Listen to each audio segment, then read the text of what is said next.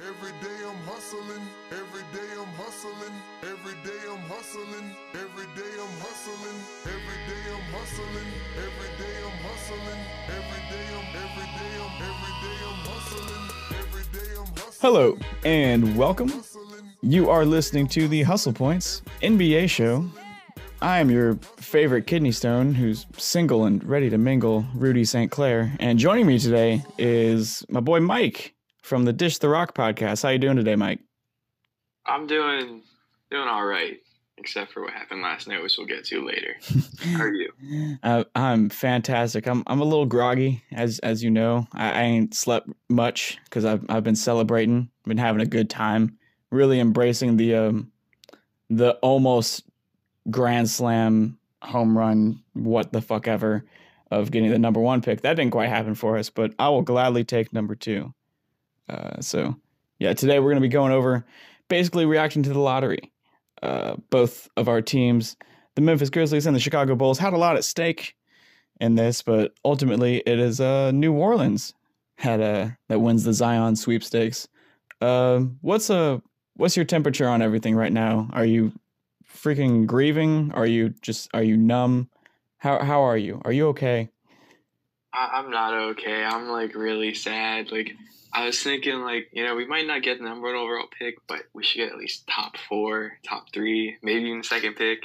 You know, I was just ready to, like, have top five at the very least. And then flips the sign off Chicago Bulls. I'm watching the Bully Pulpit podcast, and their stream was, like, three or four picks behind. And so I'm looking at them waiting for their reaction. I hear the ninth pick. I'm like, oh, they're behind. And I'm over here freaking out and, like, so upset. Oh man, yeah, I was at the uh, I was at the the Fast Break Breakfast uh, watch party up in Nashville. Had had a pretty good time there, and the twenty or so people that showed up to that were all absolutely elated and jubilant to to get the second round or the second overall pick. As I can't imagine what it would have been like to be at a Bulls lottery party, where I honestly feel like probably over half of the community, just from what I can tell, was really putting a lot of stock in the Zion sweepstakes, trying to trying to get some hope there. Um, what pick did you guys end up getting? I honestly don't even know. We got the seventh for the third year in a row. I mean, technically it's the second we got in the lottery, but the year before that we traded for that pick for, with Jimmy Butler and Lauri Markkanen. Mm-hmm. But we've had seven, seven, seven. Uh, hey, that's lucky. I mean, y'all, y'all have been uh... Jesus. Yeah, this you're set up well for future draft lotteries with three consecutive sevens like that. If you're the superstitious type, or just the gambling type, I suppose, if you like the slots. But I mean, that's for what the lottery's about. It's all about playing the odds. Honestly, I'm like as happy as I am to get the number two overall pick. Uh, in, in the moment, it, it really just felt like a dick tease more than anything else. Like I felt like I was edging because it, it like I, I almost got there, you know, it was really great, but it could have been better. And I know it could have yeah, been better. I, I know exactly how it could have been better, but it's just, I like, I'm eager to get a point guard or R J Barrett. You know, I'm happy to have a potential extra valuable asset to attach to Mike Conley potentially in a future trade, but I don't really see that as a likely scenario because, I mean, if you're going to trade away a draft pick and a veteran talent, what do you really expect to get in return? You know, are you going to go for more better veteran talent? I don't think so. Are you going to go for more younger, better assets? You know, you already have the number two pick. So it would really feel like a, a compromise to, to do that sort of thing, but I could still see it as a, a possibility. Uh, yeah, I can definitely see you guys doing that. I I don't want you guys to trade Conley though. I don't want that to happen. I love Conley on the Grizzlies. Oh yeah, I mean he has a shot to be one of those few uh, Dirk types that plays his whole damn career in one spot. But I mean he deserves a chance to win. I think. I mean his, his the closest he's ever gotten is getting swept in the Western Conference Finals, and uh, you know we just pulled the plug out from that basically as soon as it happened afterwards. You know, fired the coach. Did the whole nine, yeah. But uh, what what is what is your best outcome for having the seventh pick? Just intuitively, what who's the guy that you want to go after? What's the trade that you want to happen? What's a what's your deepest desire now that you know the reality of well, the lottery? I know a lot of Bulls fans are wanting to trade that pick for Lonzo, mm-hmm. and other people want Darius Garland or Coby White. But this player, uh, Cam Reddish, I wanted him the entire time. He was the one player I wanted besides Zion. It went like Zion, Cam, and then after that, I was kind of cool with most of like the top five. Mm-hmm. But if we can land Cam Reddish, I think that's going to be perfect. And most people don't agree with me though. But I could see this Lonzo trade being a good idea, but I, I'd rather take Cam Reddish. Yeah, Cam Reddish has been one of the more polarizing prospects. You know, not that I'm deep into draft Twitter or anything like that, but from what I can tell, you know, my little pulse on it, Cam Reddish is basically a super big hit or miss type guy. It's like he's either going to be, you know, I, I know this isn't exactly a, a very observant or intuitive take, but the odds of him being a bust or being just an average guy, you know, a three and D athlete who can be an N B A player, but that's about it. You know, not exactly a, a fundamental building block. I feel like the odds of something like that happening are much higher uh, than of him being an all-star or even a superstar. Uh, I don't see a, a Cam Reddish as like a fourth option on a championship team, but maybe at his best, that's it. That is what he could be. I, I could definitely see that. The reason why I wanted him so bad is because even though it wasn't like the best year he could have had at Duke, it was still a solid season. And with him being the third scoring option and at times the fourth or the fifth, mm-hmm. that seems perfect to me to put behind Lauri Markkanen and Zach Levine, because right now there are two go-to guys. And with Otto Porter coming in and being a go-to guy, I think we could slide Otto to the two, Zach to the one, and put Cam at the three. That's a tall lineup, but I think it'd still work out. Because Cam, I think he's like six eight or six nine. Oh, yeah, definitely. Plus, if you could get any sort of distribution, playmaking uh, ability added to Otto Porter's game over the course of his career as a Bull, he would definitely be like a like a quiet Lamar Odom type. You know, you could you could afford that. Now, I'm not saying he has like a history of being a phenomenal ball handler playmaker, but I think he has that in his game potentially, should he choose to develop it or should the organization around him choose to make him develop it. Now, Zach, I feel like when I watch him that he's a lot more of a like a Westbrook-esque like power guard, like a guy who just his whole job is to charge at the rim or to take shots or to kick it out after he charges to the rim, you know, which is still like very point guard-y. But if you want it to be like the the floor general, leader on the floor, does it all for everybody type of C P three type, you know, prototypical point guard, I'm not sure Zach is that. So if I were you guys, I would be happier with like a like a Culver or, uh, you know, I'm not super big on Ja or Garland. Uh, I know that the Grizzlies are likely to end up with Ja at number two, and I'm content with that. But I think if you guys ended up with Ja, Culver, Garland, that would be a, a real grand slam for uh, you know, building up your future. I think it'd be a little bit more balanced than throwing another wing in there. But honestly, positions matter so little now that you could be like the seventy-sixers and have five centers on the floor and pretend one's a point guard. You know, I, I really like Darius Garland too. Like I liked him before he like. Right as he was in the McDonald's All-American. Yeah, so I kind of started looking at him because I'm a Florida Gators fan. I talked about this on Bullies podcast too. And so he's going to Vanderbilt, and that's also an S E C team. Mm-hmm. And so I kind of like looked at him like, okay, that's a rival. But I like this guy a lot. I like the way he plays. And after that injury, I was kind of upset about it because I was excited to see him play and go to the tournament potentially. But it looks like he's bulked up now. And he could definitely be a good distributor, I think. But I also love Kris Dunn, and this is what's hurting me is I think either he's getting traded or he's going to be moved to the bench after this draft. And that sucks because I've always really liked him. Ever since in his rookie season, he threw the ball like around, I forget who it was, and I think he either missed the layup or he just dished it out when he was on the Timberwolves. And it was just like such a cool dribble move. And I always liked him from that, and I was so happy when we got him in the trade with Zach Levine. Yeah, Kris Dunn's definitely one of those dudes that has a lot of upside. Like, I feel like he's Brandon Knight without all the bad luck, because Brandon Knight was like a really touted prospect. There was talk in that draft class. I'm, I'm not sure if you remember, but there was a season where people were talking about the Cavaliers selecting Brandon Knight over Kyrie. And yeah, I know, remember that. Yeah, like he he had a lot of potential. I see a lot of like a similar body shape and size, you know, like you're six three to six four, but long ass arms and kind of built well, uh, wide shoulders type of type of frame. Super modern N B A player, you know, as far as just the physical aspects of it all. But as far as I understand Kris Dunn, defensively, he's at least like a, a consistent B plus. At times he looks like an A. Uh But on offense, he just hasn't really put it together as far as I understand it. You know, I'm not on the Bulls' pulse as much as you, of course.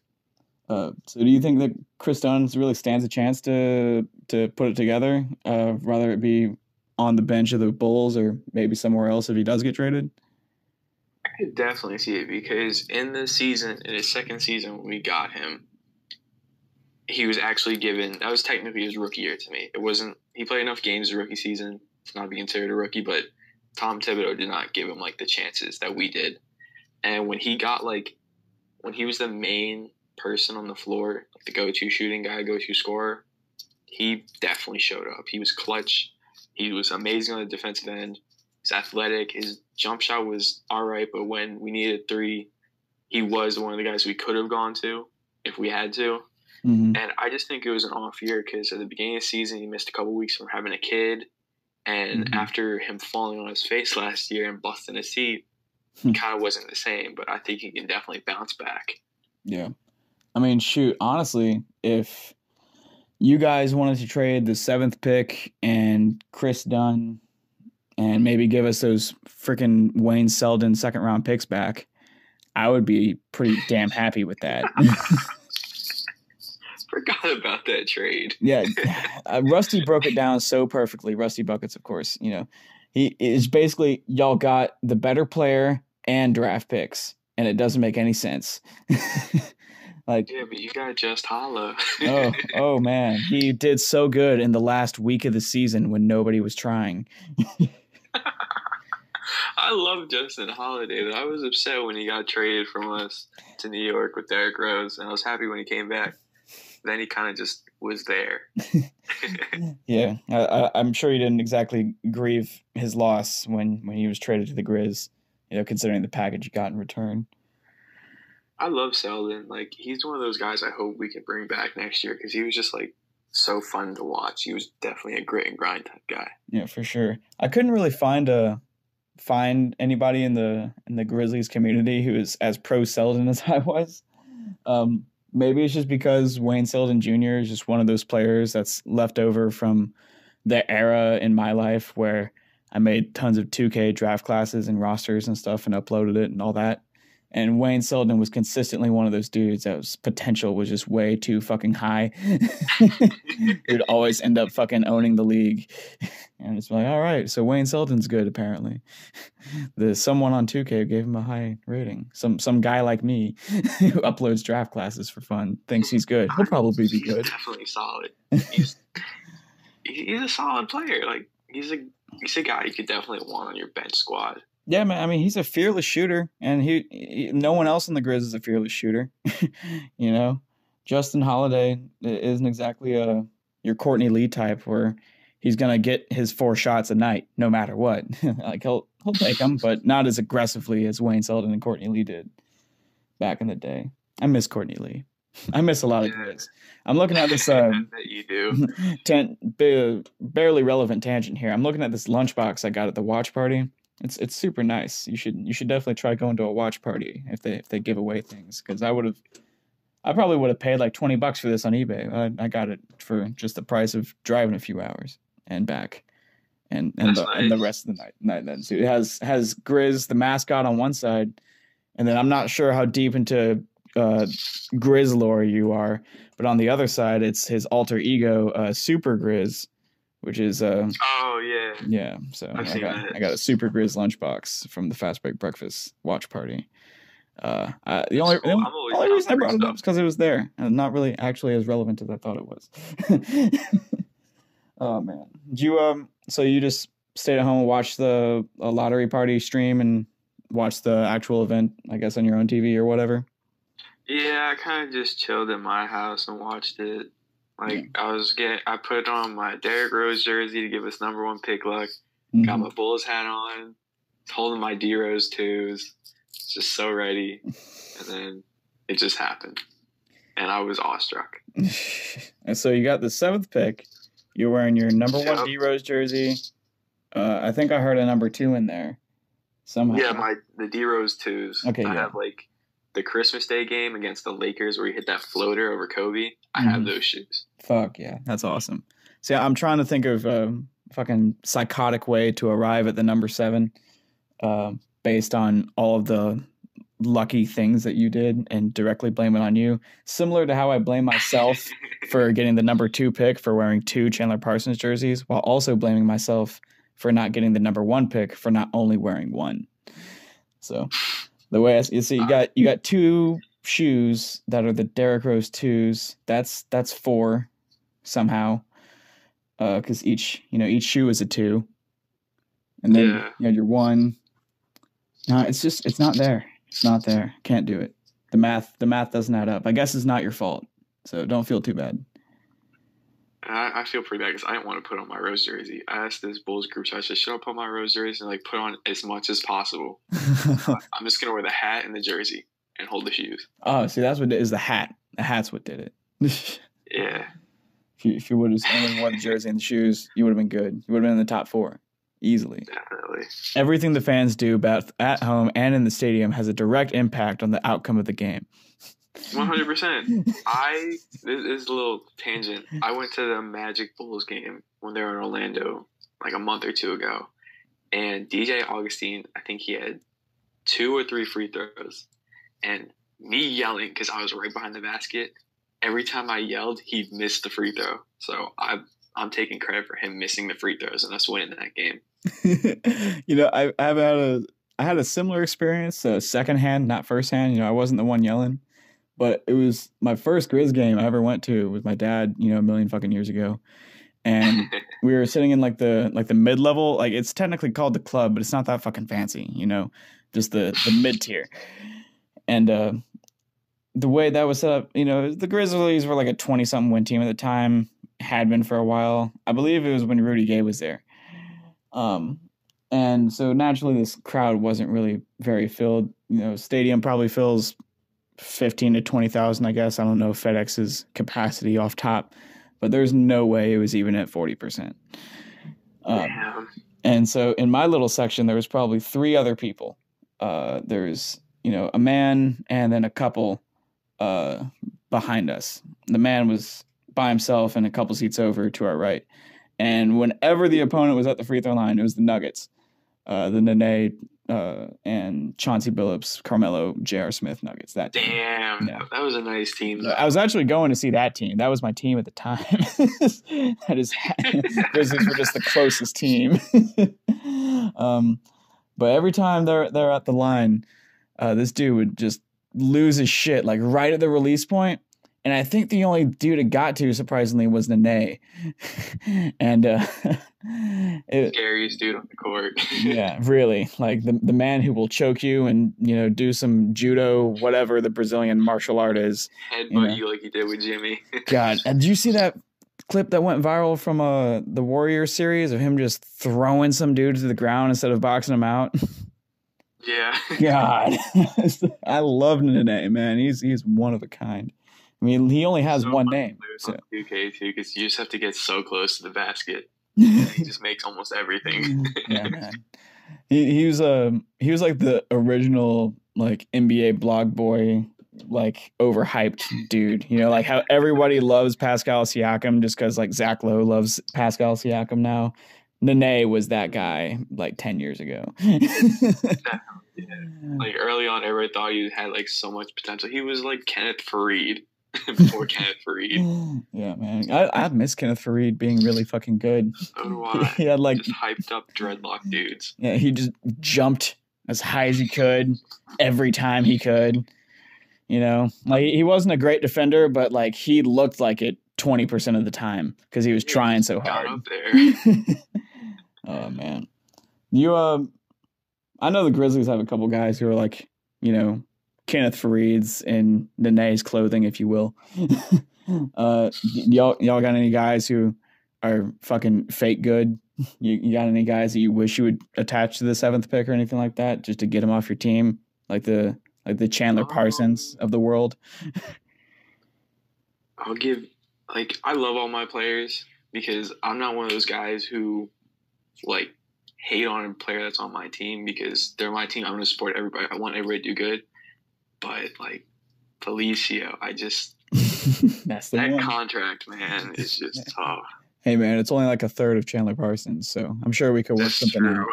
Isn't it longer term, too? Like, you got like two or three more years or something? Yep. Yeah. Yeah. See, I don't know why we did that. Chandler is uh, finally adding some value to the franchise in his fourth and final season by becoming a large expiring contract. So, you know, if the Lakers suddenly decide that they want to get off LeBron, Uh, they can just trade him for Chandler Parsons and be off the money the next year, which would be nice. LeBron could finally come to Memphis like he was really supposed to before the N B A stuck their little fingers in the in the lottery like they always do. The, the lottery is rigged, man. I don't care what anyone says. If it's not like completely rigged every single pick, then uh, they at least control who gets the important picks. Like, I think it was a lock that the Lakers were going to get Lonzo at the two spot. I think it was a lock that the N B A-owned Pelicans were going to get the number one spot in the A D days. And you know what? It was probably a fucking lock that the David Griffin ran, a k a former N B A employee, kind of golden boy of the front office image, you know, lucked his way into getting another number one pick uh, for this franchise that really needs some hype behind it, otherwise it legitimately risks dying the fuck out. You know, and like I just there's too many things. Yeah. Like the Patrick Ewing thing way back, the first draft lottery was rigged. They've all been rigged since. Uh, you can't convince me otherwise. I'm open to it, but as of this moment, it's it would take a very ironclad argument to convince me that the lottery, which happens behind closed doors, and they just show us the results, you know, yeah. Like, th there's there's got to be something shady going on there.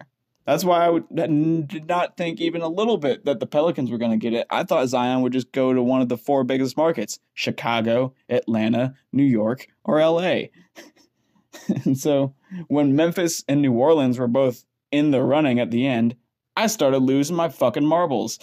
Yeah, I saw on that video. Yeah. So I'm I'm sorry y'all couldn't quite land Zion, but I, I, I still think seven is okay. I know it's not a thick draft class, you know, not exactly the most dense, but yeah, y'all got Lauri at seven. Yeah, Wendell. Wendell was very slept on because he got hurt, but that's the Black Panther. I, I feel like that's a That's like the the blog boy young center, you know, like the the hip mm-hmm. young big man to invest in, to buy stock in now, because he hasn't quite had any opportunities to shine. But everyone who watches him play has seen his potential. Yeah, you know, I've been called crazy for this, and I stand by this one hundred percent. If Marvin Bagley did not go to Duke and kind of overshadow Wendell, Wendell would have been a top three pick. one hundred percent. That's how talented he was coming out of high school and how big of an impact he would have on that Duke team. It was just him without Marvin. Definitely top three pick. Yeah, shoot. It, it's crazy how dudes can look in college. Like, I, this, again, not exactly a very original observation, but it blows my mind every fucking time that a guy like Andrew Wiggins and Jabari Parker, you know, the number one and number two overall picks, mega fucking hype out of high school for years, going to big major programs in college and having reasonable enough success to get drafted that high, can just basically fucking flop in the league. Like, it just doesn't yeah. make sense to me. Like, you'd think that with all the money involved, the amount of fucking dudes that are keeping their eyes on talent and trying to decide who's good and who's not, that we would figure this shit out and not draft Hashim to beat second overall. You know, like, how does it just yeah. keep happening? I don't understand bust. I mean, that's how I kind of felt with this past college class, because looking at the McDonald's All-Americans, not like the recent one, but the one with Zion in it, mm-hmm. there was so much like talent. I know it's McDonald's is all talent, but like Nasir Little, Romeo Langford, I think Tyler Hero was, and if he wasn't, he was still a top player in his class. But then like, and E J Montgomery, I think it's E J, who just completely sucked at Kentucky. And Nasir Little was like on the bench, and like Coby White was really hyped up, but like they were all supposed to be like top tier. And like Nasir Little, I think, rode the bench for a while. So it's just crazy how like talent in each like level of basketball completely differentiates. Yeah, man. It's like, I feel like even within the scope of just the N B A, there's like this weird Goldilocks zone of effort and energy where you get your DeMar DeRozans and Kyle Lowrys, where they hustle hard enough and are good enough to be all-stars in the regular season. But ultimately, like, that kind of gives away your, you know, you're showing your cards already when you go into the playoffs, when you max out your game in the regular season like that. And it ends up just, oh yeah, they're good regular season players. They're good eighty-two game players, bad sixteen game players. It's just yeah. wild to me that it's even that competitive. I guess that's the best part of the N B A, is that like, if you're not the best of the best, we will all fucking know. You know, it's it's hard to be a fraud in the N B A. The Raptors. Oh yeah, man. The difference between the Kawhi Raptors and De- the DeMar Raptors is fucking stellar.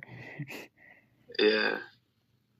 This uh, I just love that duo of Kyle and DeMar the past couple years. Like, they were like a secret team I would root for, unless when they played the Bulls. Like, I was like, yeah, I fucking love DeMar. I love Kyle. Love that team.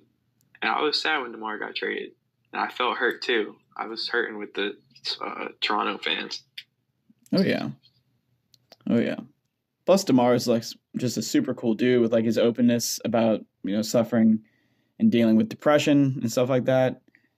You know, mental mental health awareness, his his role in the league, that definitely adds a another layer to his depth of character that I can really appreciate. And plus, you know, the whole uh, mid-range game thing. I don't know if you saw this exchange on Twitter, but this um ex-pro scout uh in, goes by Brian O'Ringer, if I remember cor- correctly. Yeah, his name's Brian Sounds O'Ringer. Familiar. Yeah, he makes YouTube videos now. And he was basically defending the mid-range, and he did it in like a super passive-aggressive way, uh, quote tweeting uh, Damon, you, you know, Damon, the, the, the raps in L A guy. Yeah. Yeah. Um, talking about DeMar, and it was a pretty nuanced take. It wasn't even like a, like a buzzy thing, but he screen capped it, didn't mention him, and then just basically expressed how he was so jealous of how such a dumb tweet can get such a positive ratio, you know, like about them Twitter ratios. Yeah, man, he's big fucking dweeb. Big fucking dweeb. Chuck Chuck from Fast Break ended up just being like, you could at least mention him. The whole whole little mini beef ensued in the in the comments there. It's quite entertaining. I love N B A Twitter. It's like a, it's like a Real Housewives, but grown ass men on their phones. Yeah, that like most of them can't make left hand layups. Right, right. They'll they'll criticize Ben Simmons for never shooting a fucking jump shot, when Ben Simmons has definitely taken more jump shots than they have even considered taking.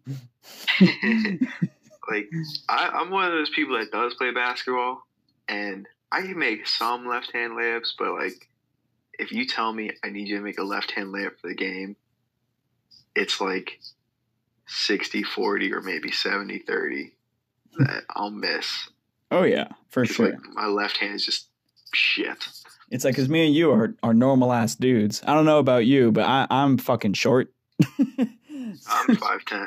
Uh, see, you got even you got a few inches on me. You're average. I'm I'm I'm average for a lady. I'm I'm five and a half feet tall. That's cute. Yeah, that's, I've been told that. I, I I said this on Twitter. Rusty told me I must just have nice friends, but uh, I'm just short enough to feel short when I look at pictures and stuff like that, but not so short to be constantly reminded of how short I am. You know, it's like, it's like I got to reach up high for something. Sometimes it's like, oh yeah, I'm, I'm a tiny little manlet. I forgot. Let me get my stepladder. I mean, a lot of times I'm the smallest guy on the court, especially like last year when I really was playing really well. And then mm-hmm. I started like doing college stuff and I gained weight and I got really sick and I busted my ankle. And now I weigh like a lot more than I did, but I'm still like fit. Mm-hmm. But it's like you can definitely see that I've gained weight. Yeah, it's like you and won't get winded get... going up the stairs, but you could play twenty percent less minutes on the court. Oh yeah, like it, it all depends on momentum too, because I'm one of those momentum guys. Oh, uh, you're a streaky, you're a streaky guy at the Y M C A. Definitely, like there's games where like I won't make a single shot, and there's games where I'll score all twenty-one for my team. See, I I, I feel like I've privately been developing my game, you know, ever since a young age, and it's still absolutely nowhere. Like I didn't, I didn't come from like a basketball family. I, I didn't like grow up loving basketball. It was sort of a, a late love affair for me. It was always like a, like a tertiary sport, you know, something, something on the, on the outside of what I was really interested in, you know, the, just the other thing that came up on E S P N that seemed kind of interesting, and dunk highlights are cool, but you know, it, it it's the best sport for moments. And so naturally that moment after moment eventually just fucking captivated me.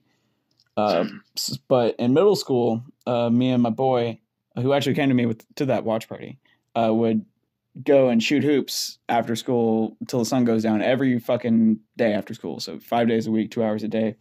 I did not know how to take a goddamn jumper for the first two out of three of those years. Like I worked religiously on trying to figure out what form was comfortable and effective for me, because I started off shooting like a slow Sean Marion, just from the chest, like just chest pass it at the fucking backboard and hope it bounces in. now, now I got a, a sweet little hip turn. You know, I line up my hip and my elbow. I follow through. I do everything right. And it goes in probably one out of five times. So I'm I'm pretty happy with that. It's still solid. Yeah, I mean, I, I'm not in the N B A. I have no one to impress but myself. So as long as I'm okay.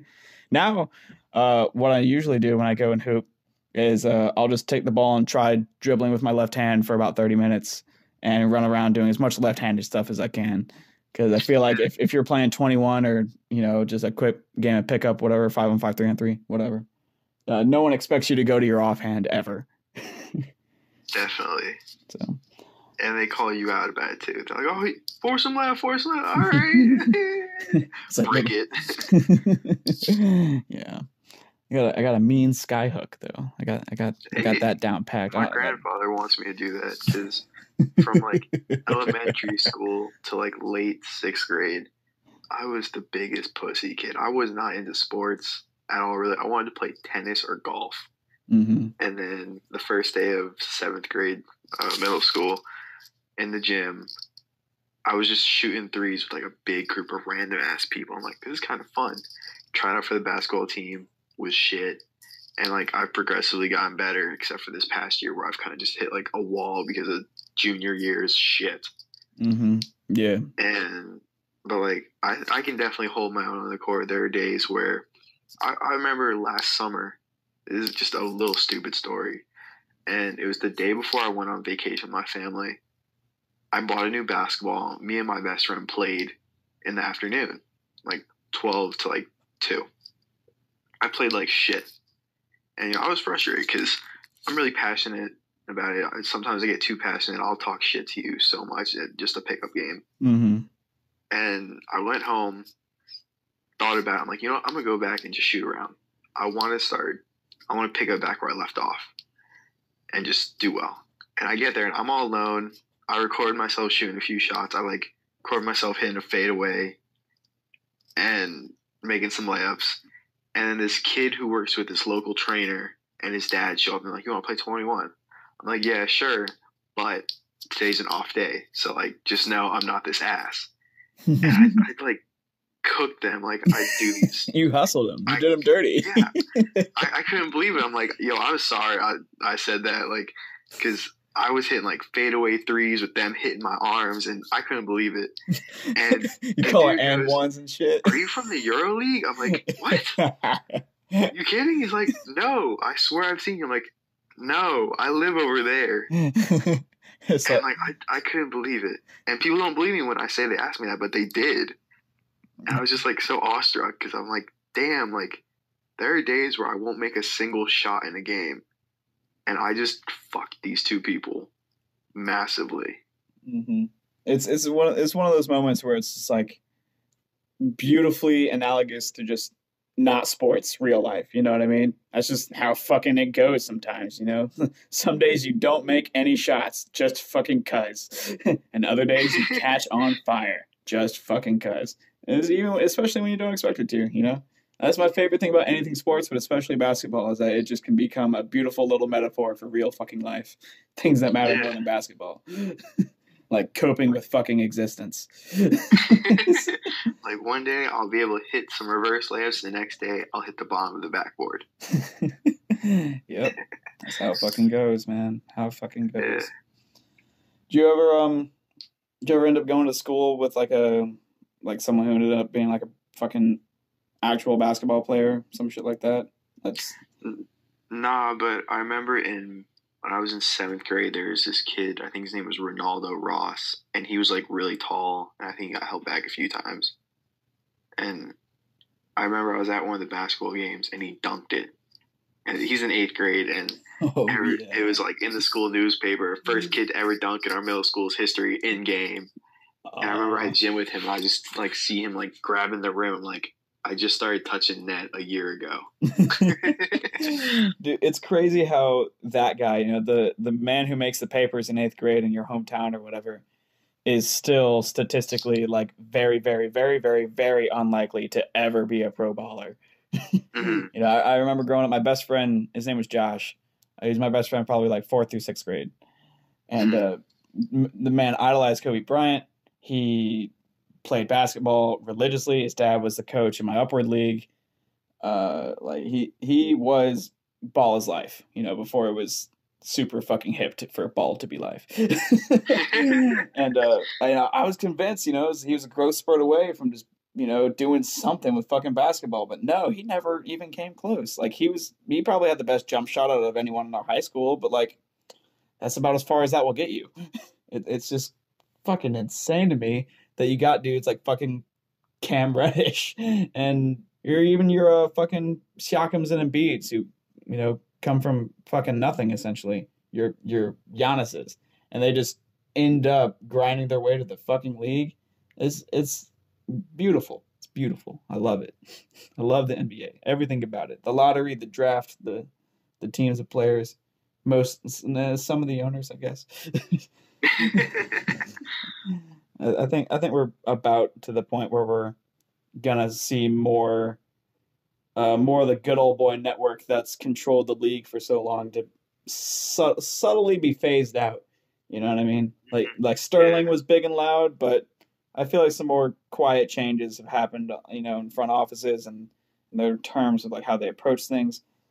Uh, it, uh, Grizzlies are and and Bulls are definitely two that this doesn't apply to. They're still very much good old boy organizations. You know, uh, we we didn't have the balls to fire our fucking G M or our president of basketball operations, whatever the fuck the job is actually called, Chris Wallace. We just gave him a demotion. You know, he, he runs our scouting department now, even though probably his biggest failures in being the P O B O is that he doesn't draft well. You know, we, we gave him the scouting department instead of just saying, hey, go find another job, because that's just how this shit works. You're, when you get comfortable with people and you can control them as the owner, you'll you'll keep keep the guys you can control in power. Uh, God damn. Y'all got gar packs? Exactly. There. Fucking gar packs, man. Are you pro gar packs or anti gar packs? I've never asked, I don't think. Um... You know, I, I used to be one of those people, like, every day I find, like, more basketball knowledge. I feel like I get more basketball knowledge. Like, now I see, like, different angles. I'm very open-minded in life and basketball. Mm-hmm. Almost burped. And um, They've done a lot of good moves that people like overlook because we're spoiled. The Bulls are very spoiled at times because we had Michael Jordan and Derrick Rose. And like the Jimmy Butler trade was amazing for us. But there are some like minor trades in the middle that like, and like signings in the middle that are kind of just like, what the fuck, man? But we do have our big like, okay, that's solid. That's really good. But people won't admit it because they just want to fire him. And I'm pretty mm-hmm. sure Rusty touched on this where he said it's mainly Gar Foreman who's been fucking us, and Paxton's been the one saving us. Mm-hmm. And, like, I think Gar got, like, demoted. And so it's mainly been, like, Paxton making decisions. And I I just love watching basketball. I just – whatever they do, I'm not going to quit on the team. I'm still going to love the team, even if it pisses me off seeing us lose by, like, fifty to the Warriors at halftime. But – you know, what happens, happens. I'll support them, whatever move they do. Like, I almost cried when Bobby Portis got traded. I'm not even going to lie. Because I loved Bobby Portis, but it happens. I'm happy with Otto. Definitely an upgrade. Yeah. So, I guess I'm in the middle of Garpax. Gotcha. You're, you don't, you don't want to uh, throw a, a bona fide label on yourself, like hashtag fire Garpax or whatever, you know. So some people just fucking wear wear their their basketball ideas and just like adopt them into their personality and make them, uh, you know, no longer ideas. You know, don't keep an open mind. Don't do that shit. You just you become a an ideologue, and it's just basketball. Oh, we lost that game. Fucking Garpax. Like, nah, dude. I feel like so many dudes, so many dudes will just watch like maybe two games a year. And then just ride with the takeaways from the feelings that they have from those two games. Yeah. Just assume it as, you know, I, ultimate truth. Mm-hmm. This year, one of my friends let me use his League Pass, and I wanted to watch every single Bulls game on League Pass this year. I didn't do that, but I think I went like thirty games straight of watching every single League Pass game for the Bulls. Hell yeah. And, you know, it, it definitely opened my eyes about this team and how excited I am for the future as long as it pans out the way I hope it will. Yeah. Yeah, I'm definitely going to prioritize watching uh, full-blown Grizz games this uh, upcoming season. The way the way I approach consuming the N B A, I feel like this is almost um sort of like a taboo subject to, to talk about in a in our little niche industry here that we're trying to tap our way into, uh, you know, how we consume the content. But I, I watch a lot of recaps. I watch maybe a game a week, maybe three a month, more more like it, you know. But, it, it, you know, a lot of that has to do with me not having fucking cable because that shit's fucking expensive. I mean, I just use Reddit. I've been told that the Reddit experience is fucking better than the League Pass experience. The, but, uh, I don't know, the pop-up ads on my T V get real annoying sometimes. I bet. League Pass is kind of slow sometimes. Like, I'll be watching on my laptop. Or, like, on my phone, and then I'll get, like, a notification from E S P N, like, buzzer beater. I'm like, damn, I'm still five seconds off. It's like it just ruins the momentum. Yeah, man. I like, before the Hawks-Bulls overtime game, I was like, oh, are we going to go into overtime again? End of second overtime. I'm like, yep, we are. Yeah, goddamn. I wonder how many, like, sports or N B A journalists specifically that are so committed to, you know, being on top of things that they make sure that they have all of this, the fastest technology. You know what I mean? Like, I'm pretty sure satellite's going to take a full thirty seconds longer than cable. You know what I mean? Yeah. So I, I wonder if like Zach Lowe is, yeah, Zach Lowe and Woj are like really thinking about that shit when they're, when they're signing up for their, their, uh, their cable packages or whatever. Oh man. Well, um, do you have a you have any final thoughts on the lottery or the Bulls or the Grizz or anything at all really? Life in general. You want um, you want to take a stance on on uh, some controversial political topic that's in vogue right now? I I want to say this since you're a Grizzlies fan. I was so excited to see Jaren Jackson Junior in the league because he's a guy that to me looks like he can do literally everything on the floor. Oh yeah. Like, I, I wanted him so bad if he fell to the Bulls, but I knew he wasn't gonna. He just seems like he can do everything. Yeah, man. I see Jaren as like a definitely a building block, but I don't want Jaren to be the best player on our roster for more than a couple years at any given point in time. I feel like he's probably the second best player on a pretty damn good team. You know what I mean? If it's a well-constructed team. But I think if he's like the third option, like a like sort of like a Draymond-esque role, except I think he's a lot more versatile offensively than Draymond eventually. Yeah. You know, like Dr- Draymond um, short, sort of shoehorns himself into a certain niche on offense. Uh, but uh, I think Jaren has a little bit more potential than that. Defensively, he's already a fucking A, you know, on the N B A yeah. scale, and he's only nineteen.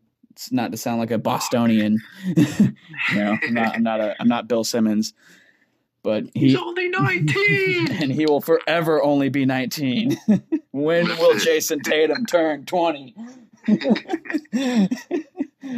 Oh man, but he's only nineteen. Uh, Triple J, of course, and, and I think if we could get him to be the third best player on the team by the time he's twenty-nine, you know, in his third contract. Uh, that that would be fucking fantastic if we could, you know, finish out the rookie deal, uh, not let him walk away and restrict a free agency, and then manage to fucking max him out after that. Uh, that would be the ideal Jaren Jackson Junior Grizzlies through line for me, is for him to be a necessary component on a damn good team, just not the best player.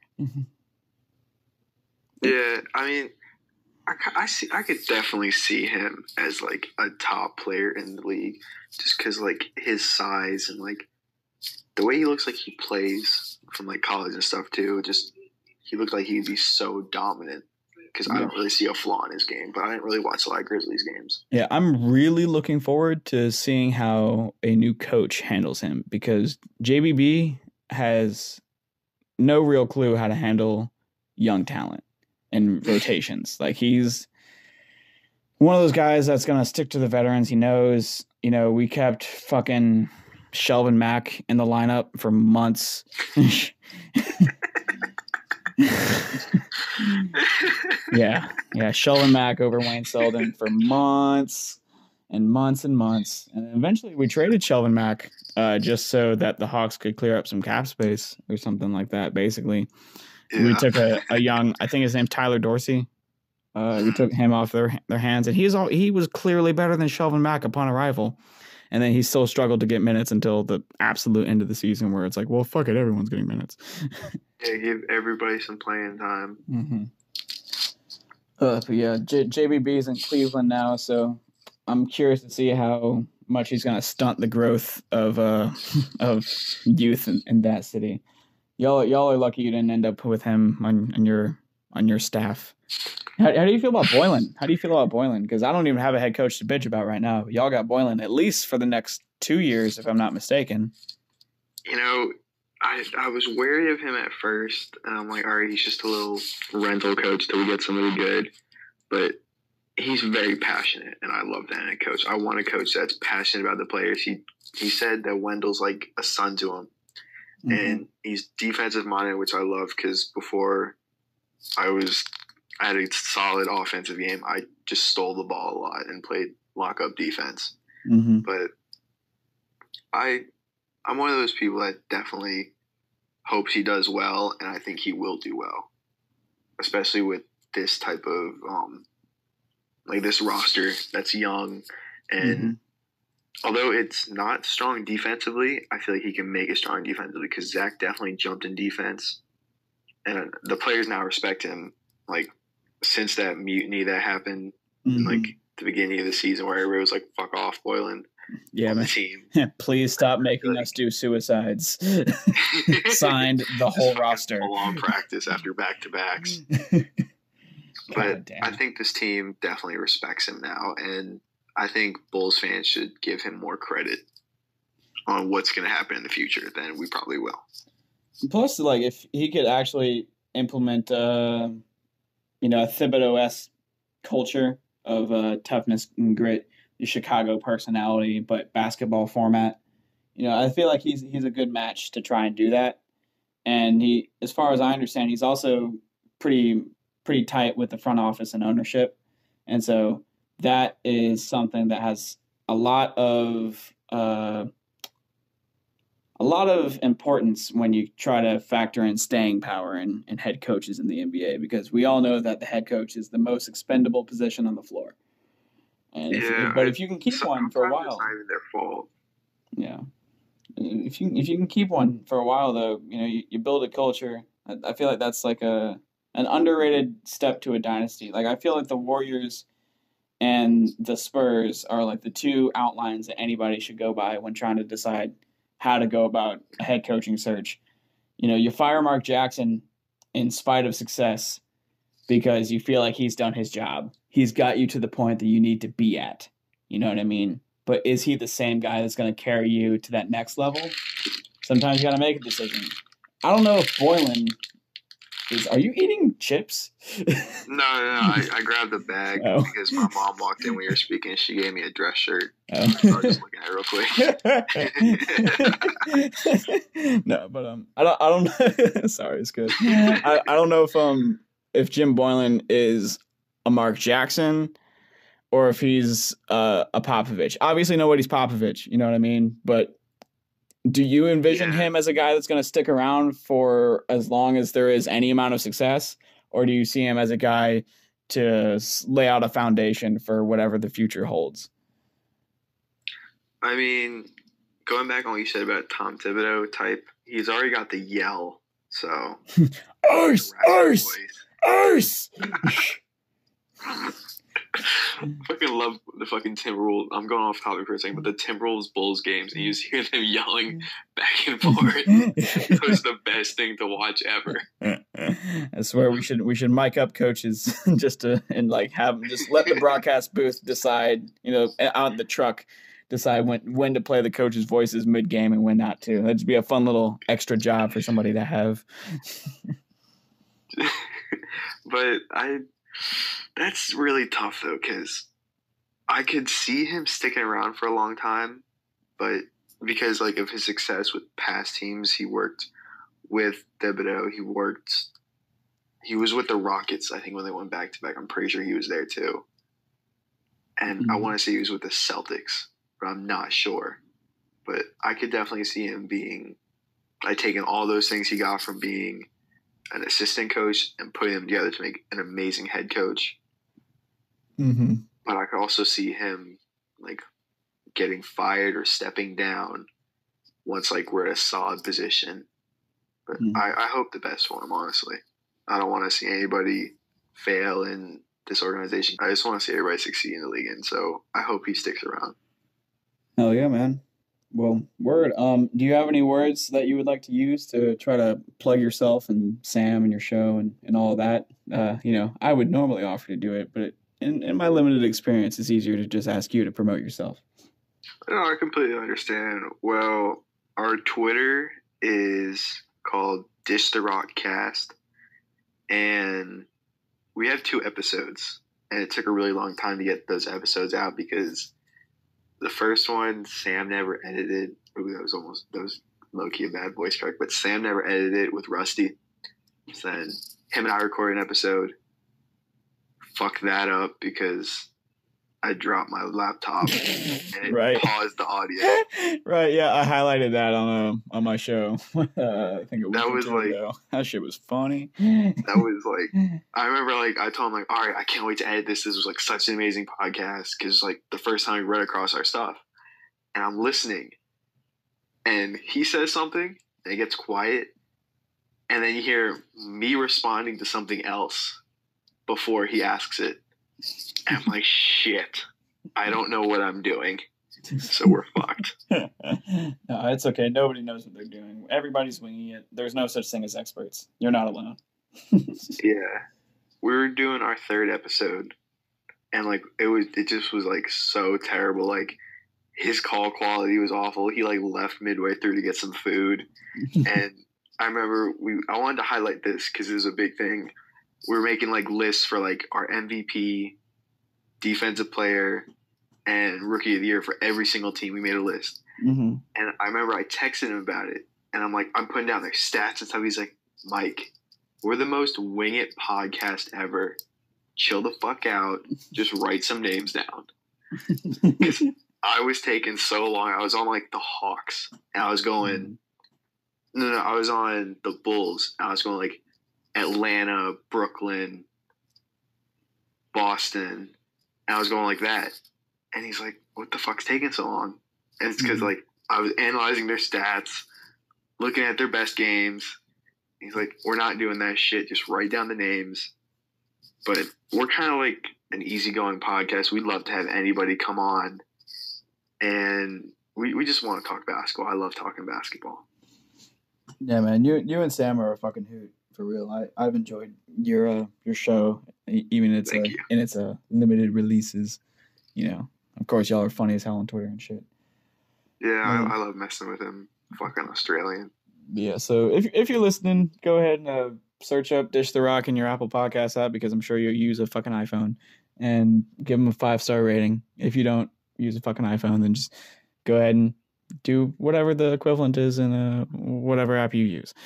Uh, oh, by the way, I want to say, like, thank you on the show for, like, telling me what the fuck to do and how to upload the podcast, because I got this one thing, I couldn't figure it out, and you, like, really started this podcast up by telling me how to upload it. yeah yeah man Anchor is a, a pretty sick distribution platform. I, I enjoyed it a lot. uh, I'm sure there's a reason Spotify just paid a, surely a bunch of fucking money to buy the company, so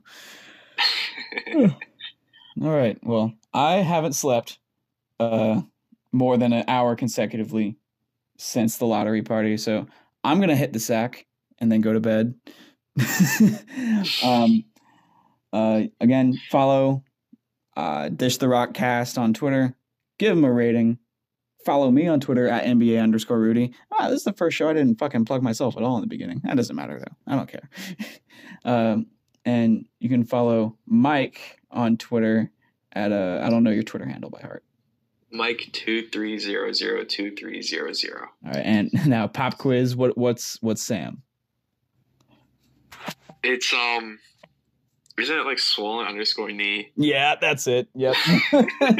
yeah. So go follow swollen underscore knee and Mike twenty-three hundred twenty-three hundred and uh, Dish the Rockcast on Twitter, and uh, you will yeah. not you will not regret it. And thanks for coming on, man. I really appreciate it.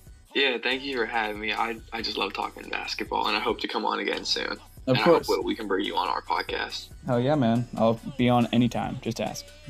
Good shit.